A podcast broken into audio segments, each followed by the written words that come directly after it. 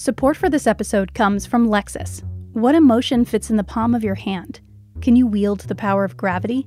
What does exhilaration sound like? Only Lexus asks questions like these because they believe the most amazing machines aren't inspired by machines, they're inspired by you. Not only has Lexus asked these questions, they've answered them. Discover the answers at lexus.com/curiosity. Lexus. Experience amazing.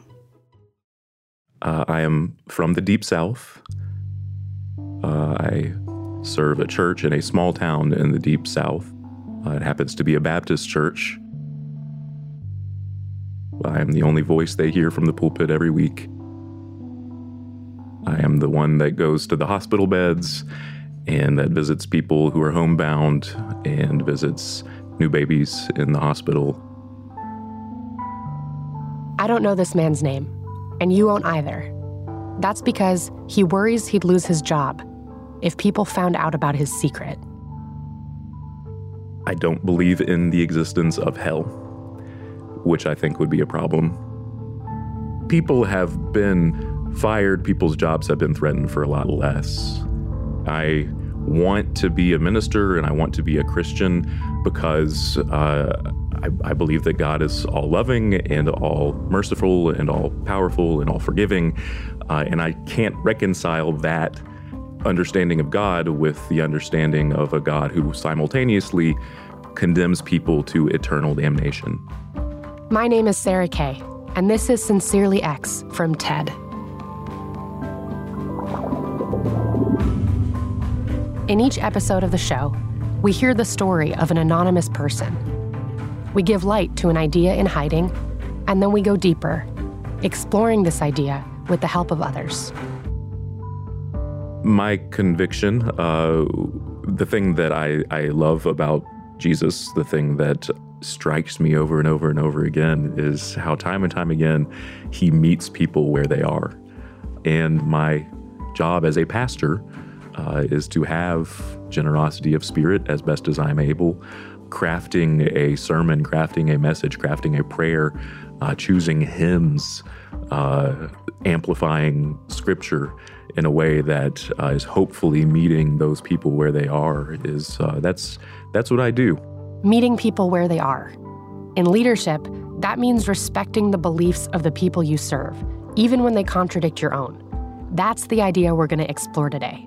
Whether you're a Baptist preacher in the Deep South, a teacher, a politician, your role as a leader is as much about reaching out to people where they stand as it is about bringing them to you.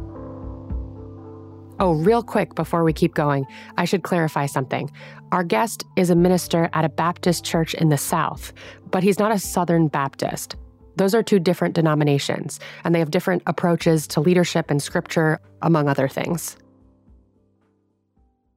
When did you decide or discover that you did not believe in hell? I don't think I've ever believed in it. Um, at least as long as I've been thinking about it. To me, hell has always been more of a caricature than a than a reality. Something uh, illustrated by little cartoon devils, flames of fire around them, uh, pumping their pitchforks up into the air. You don't believe in someone with a scorecard that's counting points that waits till you show up, correct, and shows you your score and yeah. says no go. Correct. I'm curious, like what traditionally um, is the belief system or rhetoric in the Baptist faith that is not you. well, that's part of the problem. Um, Baptists are a grassroots denomination. Uh, we were uh, coming out of the give you your, your daily history lesson. Yes, please. coming, I'm, a, I'm, a Jew from New York, yeah, so I yeah. will take all of the history I can get. Well, from the coming out of the Protestant Reformation, you know, beginning with Martin Luther, every Baptist church that you visit across the world is a democracy. Uh, no one from on high tells us how to assemble, what to believe. Uh, scripture alone uh, is really the historical rallying cry of Baptists you're not going to find a uh, uniformity of Baptist opinion uh, on hell. but the practice is that the church votes 50% plus one uh, to bring the minister in or the ministers in who are helping to guide them through scripture. So, whether or not your congregation likes you mm-hmm.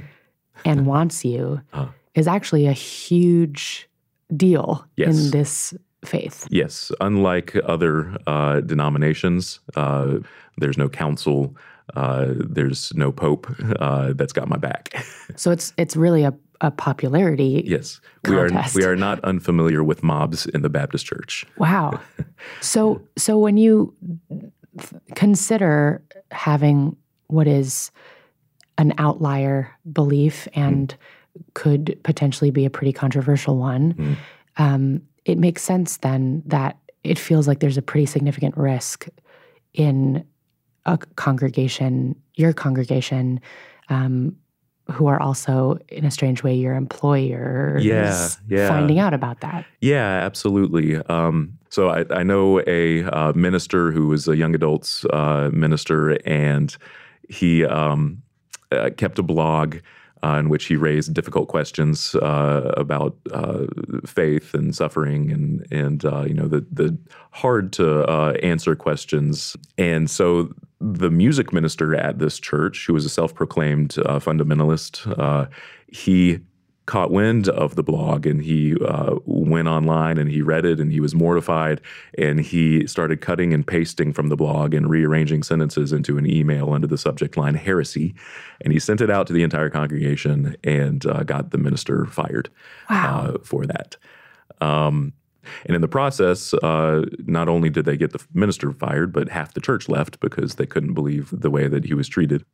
Do you know of anyone specifically who has come out as not believing in hell and whether there have been consequences to that specifically? Not personally, but the the higher profile, especially among evangelicals, uh, is a guy named Rob Bell. Uh, in his early 30s, he was sort of the fresh faced, with loads of charm, minister, uh, writer. Uh, he was loved. And um, then one day he wrote a book called Love Wins and in this book, he questioned uh, the nature of uh, eternal damnation. Uh, he questioned the existence of hell. And virtually overnight, he was disowned by his evangelical followers. Wow. But his concern is for more than his own job. Churches like his have been declining in numbers in the last decade. In fact, a recent Pew study found that religious affiliation overall is going down in the US. And in communities with small churches, that means the loss of many of the services unique to these congregations the outreach, the fundraising, the hospital visits he mentions, that deep rooted personal connection to a town and its residents. The health of his congregation and the resources it provides depends on steady leadership. If he spoke out, he would not only risk his job, he would risk driving people away from an already vulnerable congregation.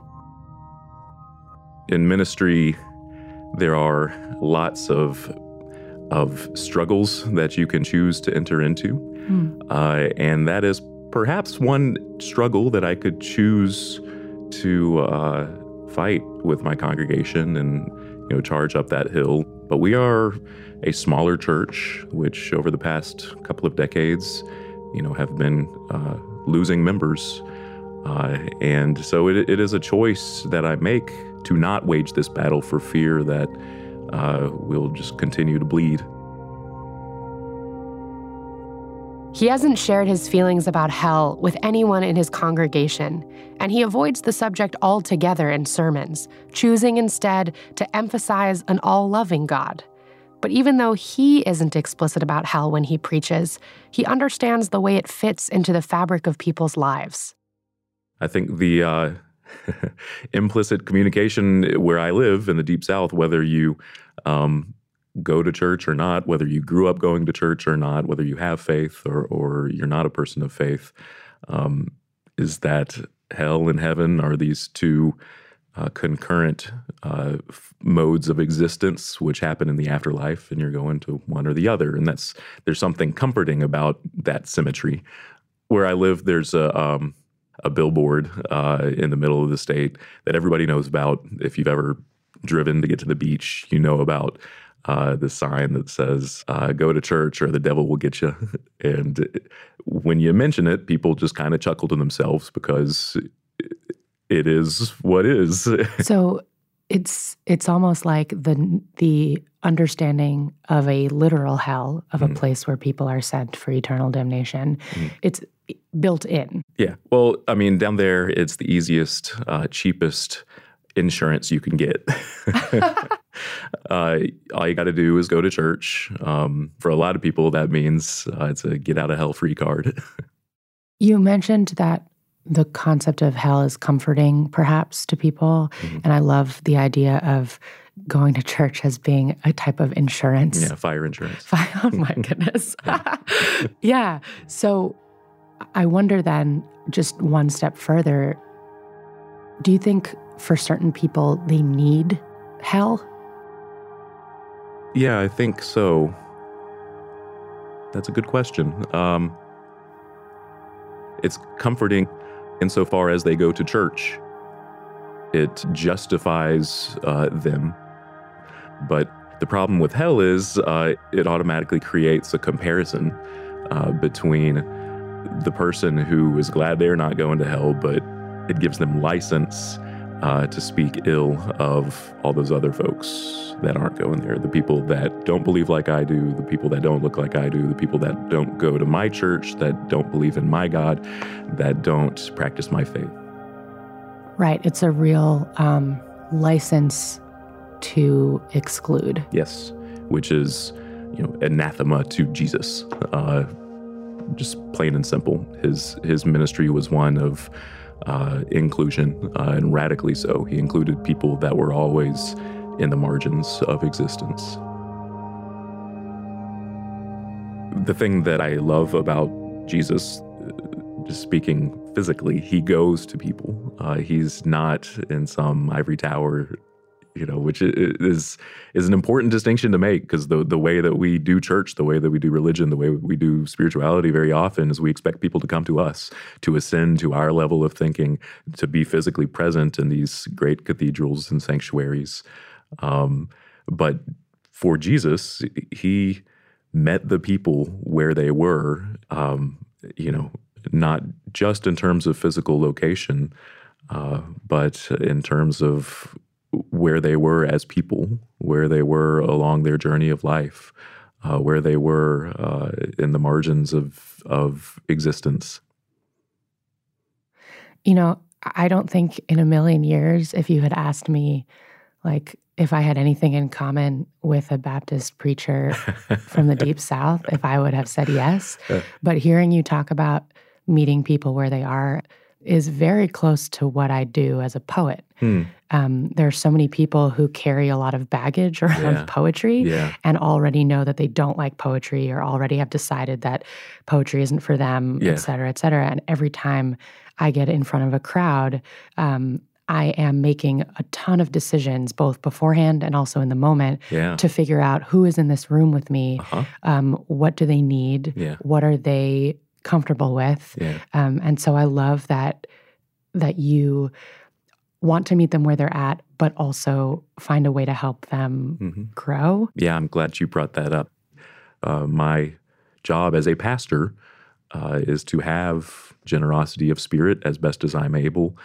Uh, and there is, uh, in, you know, the, every pastor uh, hopefully has has sort of a um, twofold uh, personality. You know, you're not only a pastor, there's also a prophetic task that pastors are called to to take on. Um, yes, you are beloved, and uh, what uh, a professor of mine used to say is, you know, there's no way that God uh, could love you any more than God does right now, uh, which I think is true. Uh, that's that's this grace that we sing about. You know, this amazing grace is that we are acceptable just as we are. We were created to be this way. But there is also uh, growth to be had for all of us, no matter who you are. So, like this guest, maybe you're in a leadership role and maybe your convictions don't always match the people you serve. What do you do? Do you give up? Do you use your platform to make a bold statement? Or do you find other ways to bridge that ideological gap? In a minute, we'll hear how our guest stays true to himself while also serving the needs of his congregation and finding ways to grow together as a church. I'm Sarah Kay, and this is Sincerely X.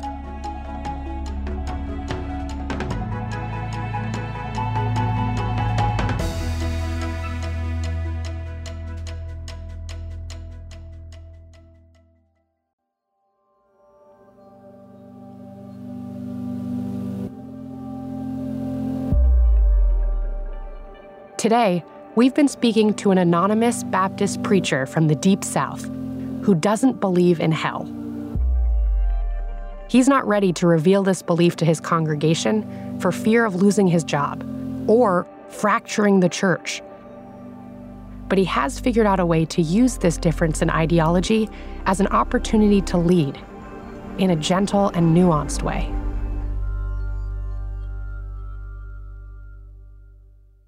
If you have this congregation of folks that you care about, that you seek to both provide for and lead forward, I'm curious like what are the ways in which you're seeking to shift the culture that you're in um, you know if not necessarily towards a day where everyone is comfortable with there being no hell mm-hmm. maybe there are other things that you're trying to help them see differently? Yeah.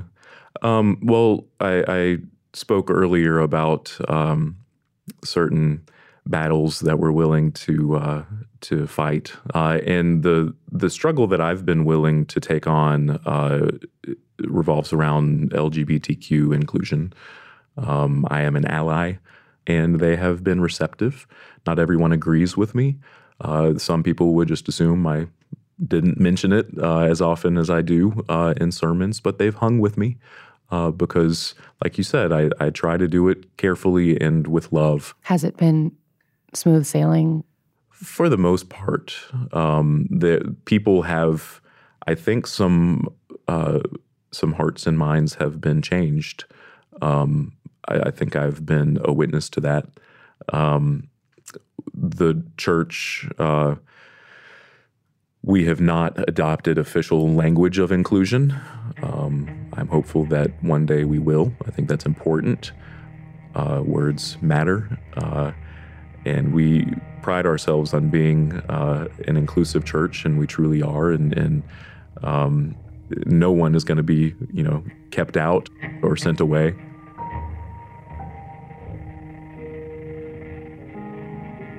Early in my career in ministry, um, there's a, a gentleman, uh, I'll call him Thomas.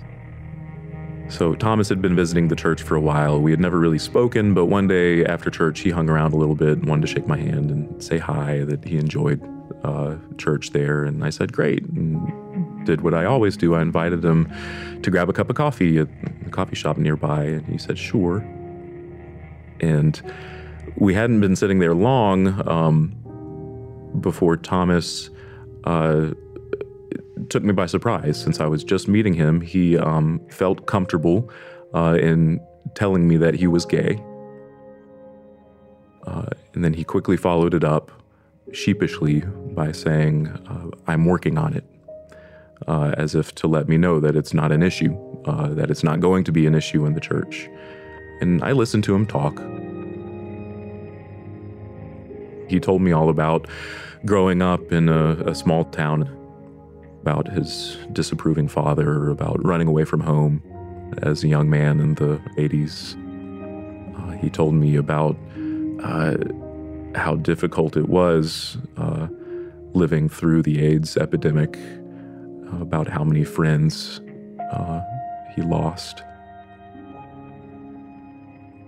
Uh, he shared with me his story, which was heartbreaking. And when he was finished telling it, um, as gently as I could, as kindly as I could, uh, I told him, Thomas, you should know that I have a hard time believing in a God who would uh, create you one way and then judge you for it.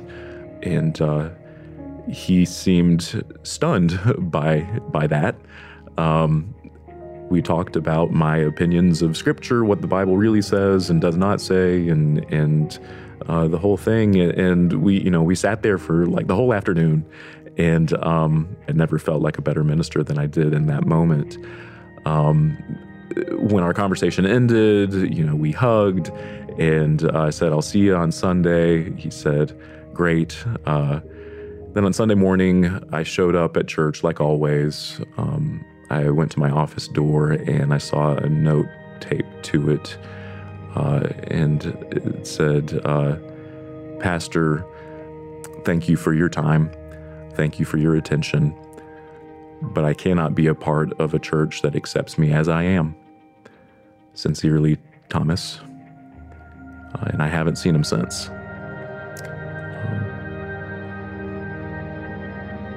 and I think about him a lot. That was uh, many years ago. I wonder how he's doing. I wonder if he's still looking for a church. Um, I, I, wonder if he's listening to this, uh, and if he is, or if any of you are like Thomas, um, if any of you know what it feels like to be that alone, uh, to be that cut off to live in that kind of hell. I hope that uh, you'll take some of this to heart and um, maybe that kind of hell, which is real, hell on earth, uh, won't feel um, like such an eternity.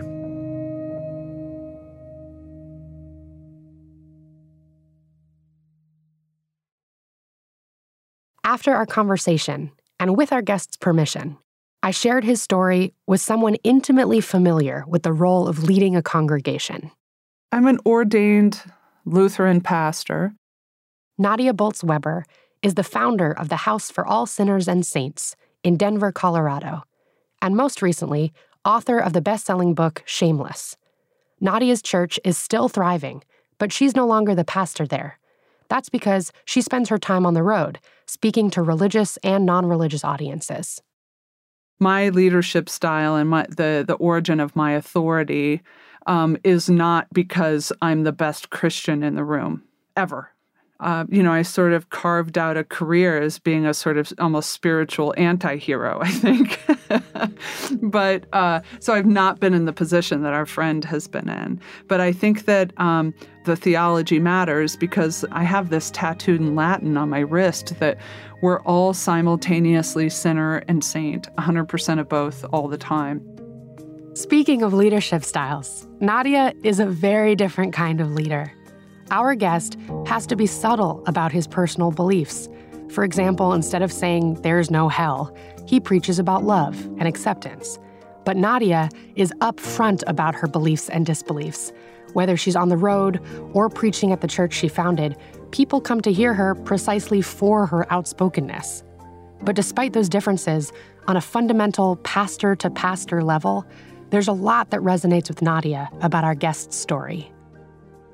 The thing I really admired uh, really deeply about him was that he he's so pastoral in the sense of going this job isn't about me. It's about meeting these people where they're at and serving them instead of it being okay i need to make this congregation into a bunch of little um, copies of myself. Mm. And so I, I just sort of respected that instinct that he had that, um, you know, it's a very countercultural one to say something's not about me. You know, we live in such a narcissistic society um, that's all about getting my needs met and all the self care and all the self expression and the individualism and me, me, me. And so I found the humility of him saying, it's not about me. I have to meet these people and care for them where they're at, even if I disagree with some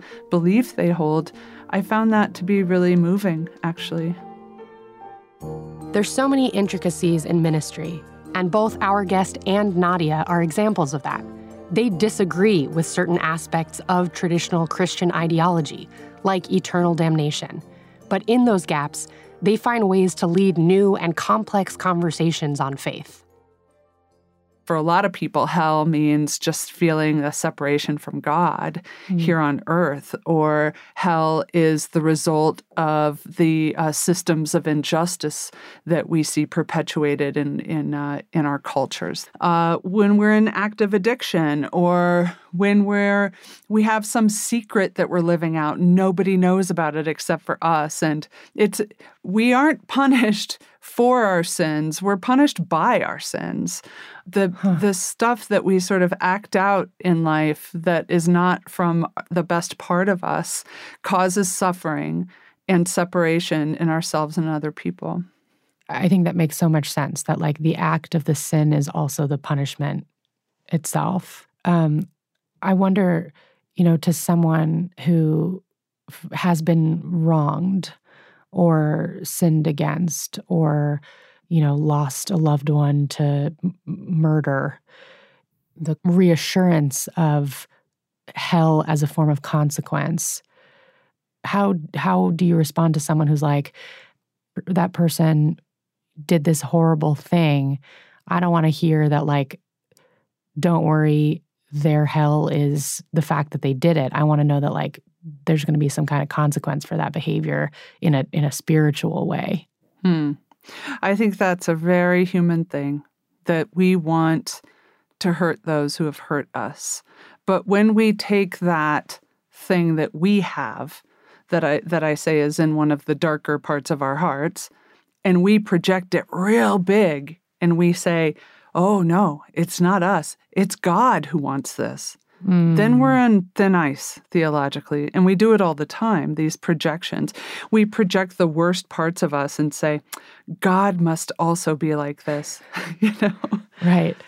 Now, now, like believing in grace and forgiveness is is not a pony ride, though. Just to be clear, I mean, to believe that um, that everyone is is sort of saved, that that all people will be redeemed at some point, that there is a life with God that includes all people.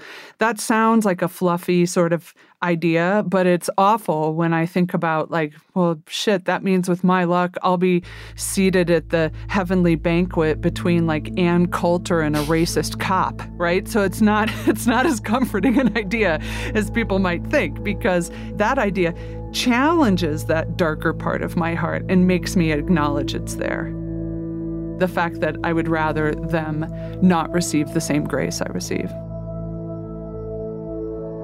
The impulse within the human being to determine who is good and who's bad, who's in and who's out, is one that is just sown so deeply within the human being. So, for some people, yeah, it manifests in this idea of eternal reward and punishment. But I think it's something we all carry on some level.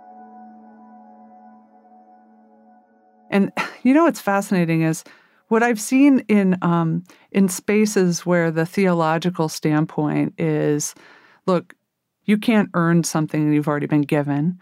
That um, you know those kind of messages that have a grace focus rather than a, a try and be good focus. Uh, people end up being real good. Interesting enough, mm. they uh, like when when they're told um, this isn't about you making yourself good enough to be worthy of God's love. You're deemed worthy, and just because you're you carry God's image, and you know that grace is more powerful than our than anything else in the world. Like people end up making really good choices for themselves without the church having to tell them what those choices need to look like. Um, so, it, huh. it, in Lutheran theology, we talk about freedom that's the freedom we have. And, and when you're free from the project of spiritual self improvement and progressive sanctification, improving and earning your worthiness, you're actually free from that, but you're also free to serve the neighbor with like an open heart. You're free to serve, actually, to be of service in this world.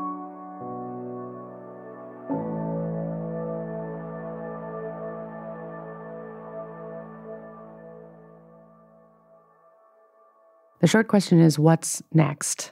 Do you think that there's a day that you're moving towards when you can talk about that belief freely in front of your community?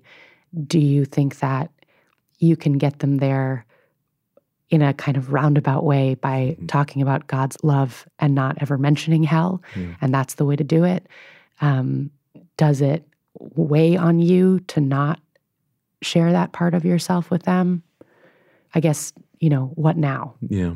Um, I'd like to think that uh, uh, I could get there one day. Uh, I hope so.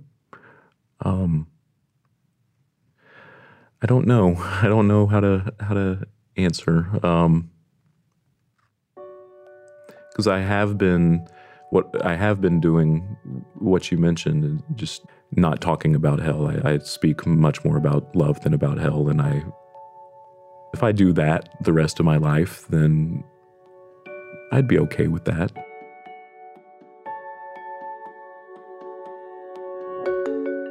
Sincerely X is produced by Magnificent Noise for TED.